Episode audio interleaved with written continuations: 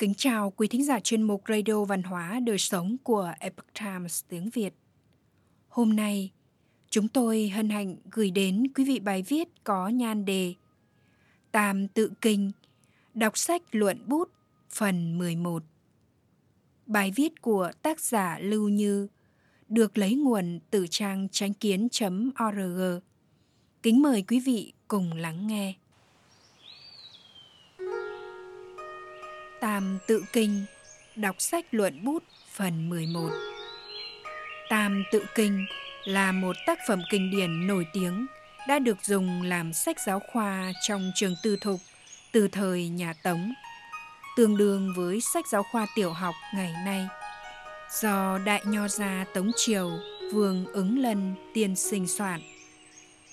Âm Hán Việt Viết hỉ nộ, viết ai cụ, ái ố dục, thất tình cụ.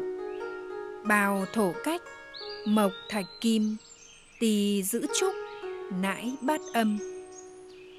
Tạm dịch Rằng vui giận, rằng buồn sợ, yêu ghét muốn là thất tình.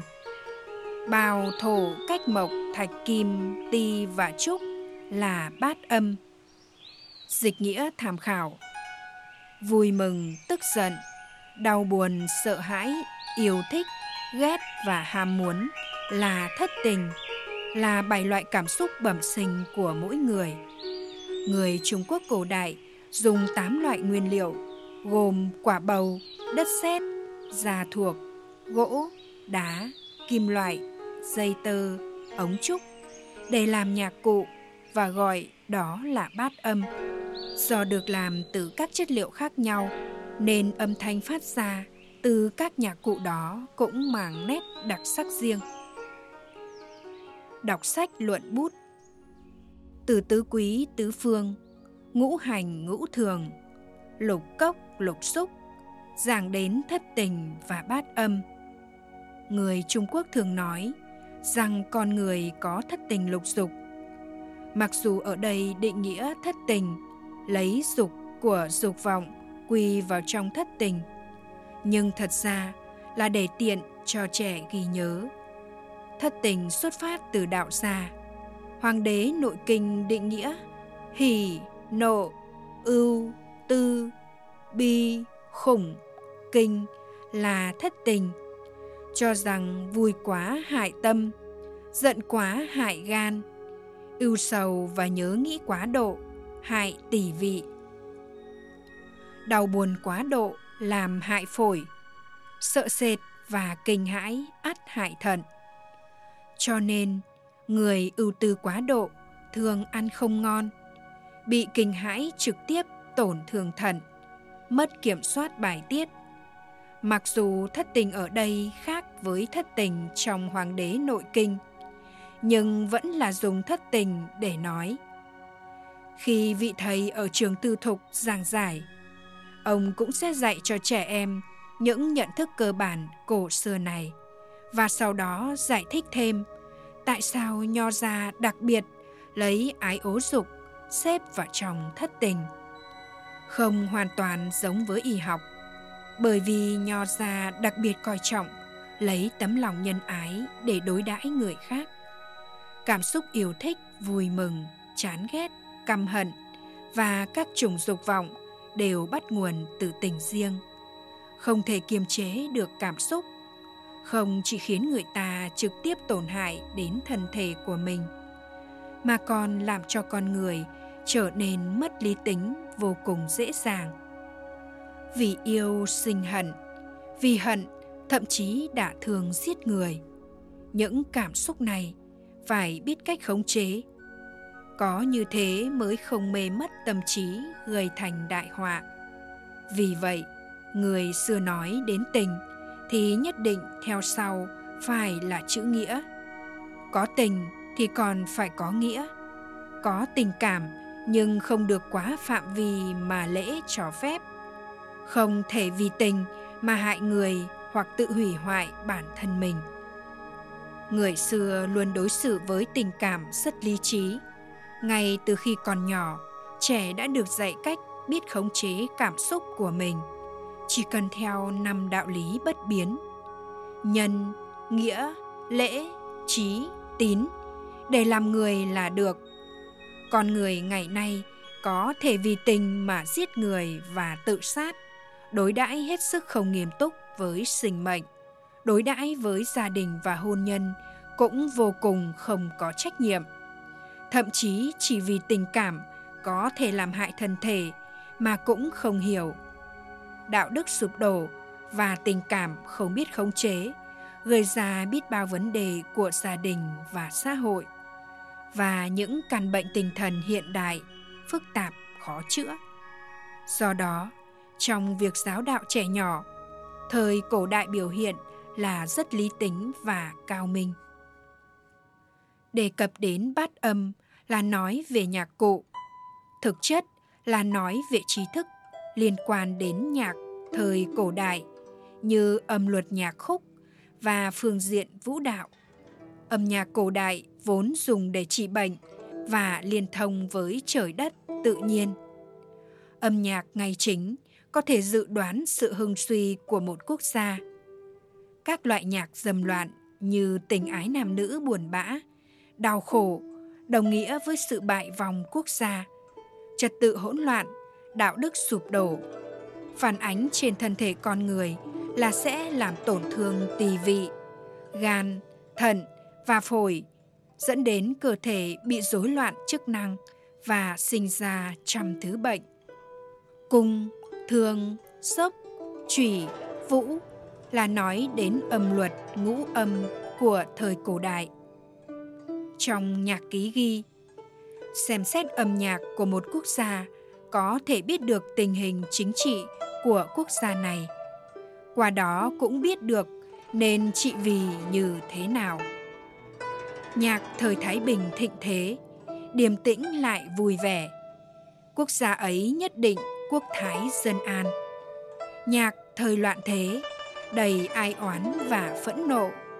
Quốc gia này nhất định làm điều ngang ngược. Nhạc vòng quốc đầy bi ai và ưu tư. Dân chúng chỉ biết hãm trong cảnh khốn khó tuyệt vọng. Đạo lý của âm thanh và chính trị là tương thông với nhau. Trong ngũ âm, cung âm đại biểu cho quân vương, vua, thương âm đại biểu cho thần, quan. Giác âm là dân, trùy âm là sự sự tình chuyện. Vũ âm là vật, đồ vật quân thần, dân, sự, vật. Nếu năm điều này không loạn, thì không có thanh âm nào là không hài hòa. Nếu cung âm bị loạn, thì âm nhạc phóng túng lộn xộn. Vua của quốc gia này nhất định kiêu căng vô độ. Thương âm bị loạn, tiếng nhạc xung đột nhau thì chứng tỏ quốc gia này quan chức bại hoại sắc âm bị loạn thì âm nhạc đau buồn dân chúng nhất định có nhiều oán hận Chủy âm bị loạn, âm nhạc bi ai, quốc gia nhất định có nhiều chuyện không yên. Vũ âm bị loạn, giai điệu nghiêng ngả sắp đổ, chứng tỏ quốc gia tài chính thiếu thốn. Nếu ngũ âm hỗn loạn toàn bộ, xâm phạm lẫn nhau thì gọi là mạn, ngạo mạn vô lễ. Nước này diệt vong chia cắt cũng không xa.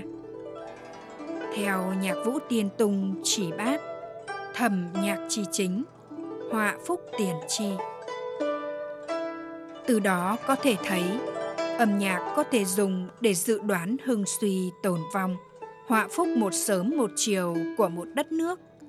Nho sinh thời xưa đều phải am hiểu âm nhạc mới có thể trị quốc, cũng có thể dưỡng sinh.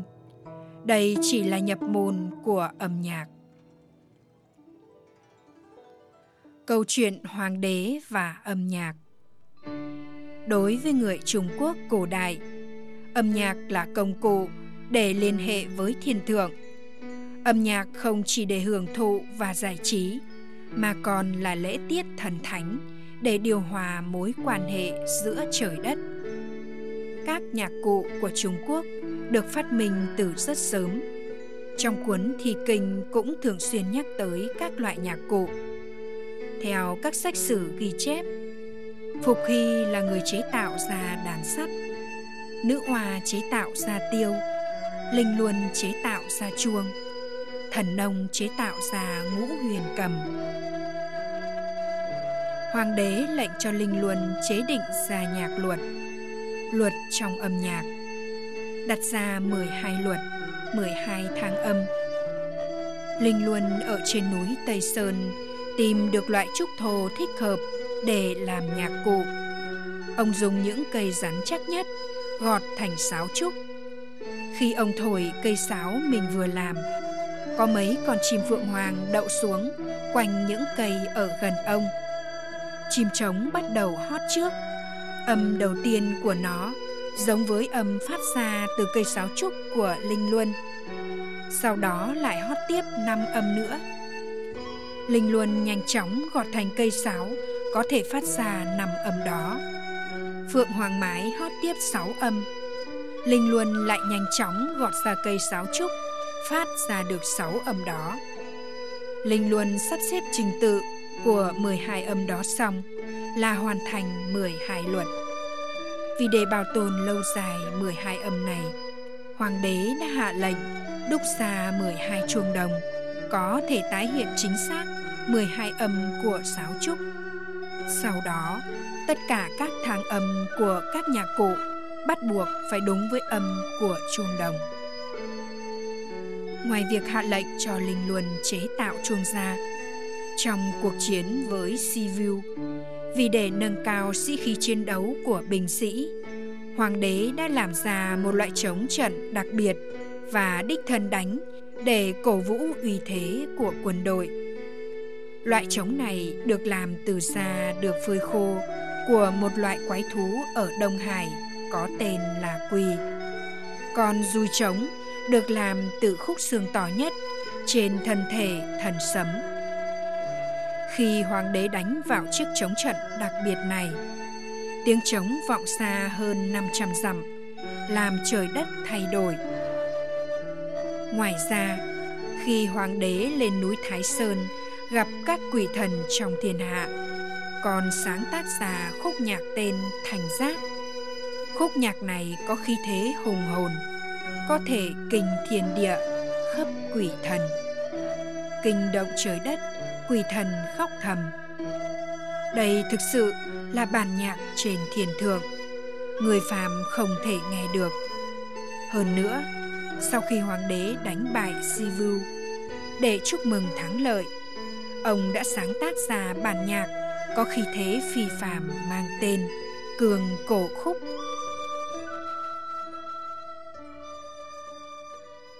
Quý thính giả thân mến, chuyên mục Radio Văn hóa Đời Sống của Epoch Times tiếng Việt đến đây là hết. Để đọc các bài viết khác của chúng tôi, quý vị có thể truy cập vào trang web itviet.com. Cảm ơn quý vị đã lắng nghe, quan tâm và đăng ký kênh. Xin chào tạm biệt và hẹn gặp lại quý vị trong chương trình lần sau.